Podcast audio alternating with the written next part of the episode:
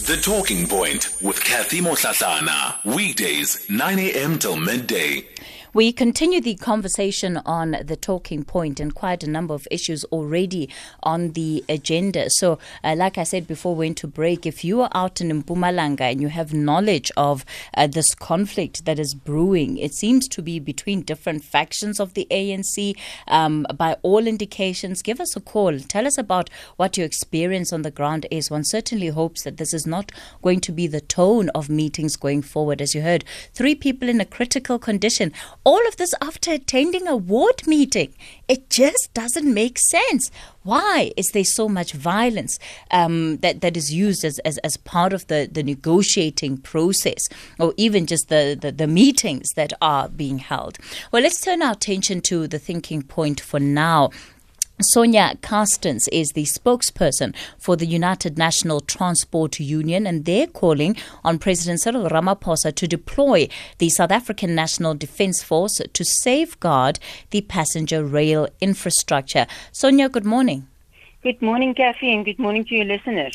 The army seems to be a bit of a drastic move to come and protect infrastructure that could well be protected by private security guards or even uh, by the police service, as we've seen, um, you know, PRASA attempt to do before. Why the military? Kathy, unfortunately, we are sitting with a situation where we've got the Rapid Rail Police Unit within the South African Police Service, and they exist in name but on ground level, they mean absolutely nothing. They are not visible on our platforms, mm. on our stations, nor on our trains. The police officials themselves are too afraid to go onto a train with their firearms because they are afraid they're going to get robbed and get shot themselves. They don't have the resources like vehicles or horses or motorbikes even to patrol our railway lines. Hence, they are simply knocking on, signing on for work, and then going home. And we've personally busted this unit several times. We've brought it to the attention of all the ministers. It has been acknowledged by all parties that we have a huge crisis within the South African police, mm. specifically mm. within this unit. But it's been another year that went past now, and we still don't see any so, improvement. So, so, so, Sonja, what are the particular issues that you've identified with, with the unit? So I hear you saying that sometimes they, they're not confronting the criminals because they themselves are too afraid, lack of resources. Is there anything more to the problems that are plaguing them? Totally lack of discipline.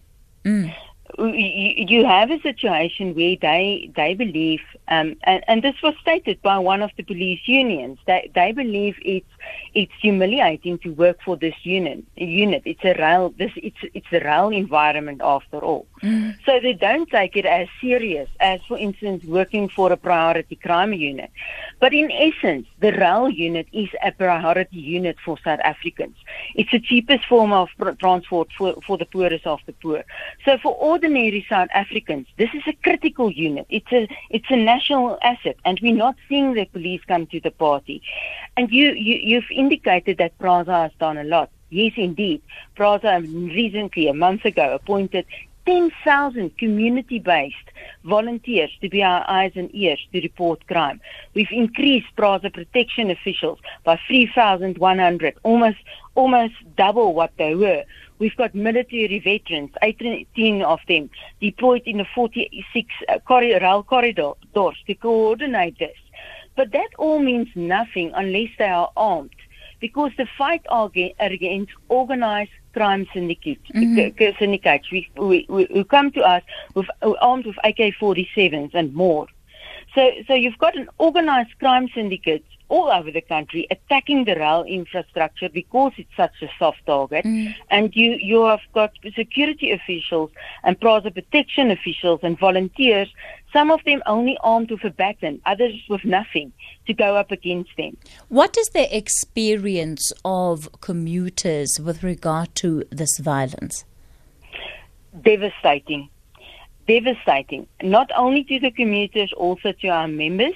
Um, two weeks ago, a member was on duty alone at the station in uh, uh, uh, uh, uh Soweto in broad daylight. He was shot dead, oh.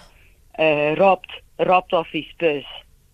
Um, that's the harsh reality. If you're a commuter, if you're an employee of Prasa, you are a victim. You are a soft target. And everyone knows that there's no police in sight. Mm. So we are saying, let's help the police but give them only the station. Take away the patrolling, the patrolling aspect thereof, and get the defence force to do the foot patrol work of the railway line mm. to be visible, visibility, not to interact with commuters, not to confront communities, but to patrol, literally, like they used to do patrolling of the borders, to patrol our railway lines.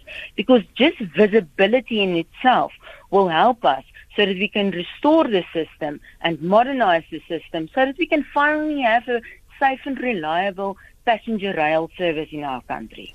Are you finding that with the, the lines that commuters are using and this level of crime that is taking place, that you are able to protect commuters? Not at all. There's, there's, the, Prasa can increase its crime as much as they want to. Currently, we are still using the old Metro Rail yellow van.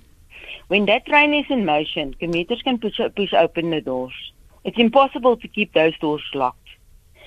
So, whenever you're, you're, you're, for instance, waiting for a manual authorization, as you know, we've got a non-functional signaling system.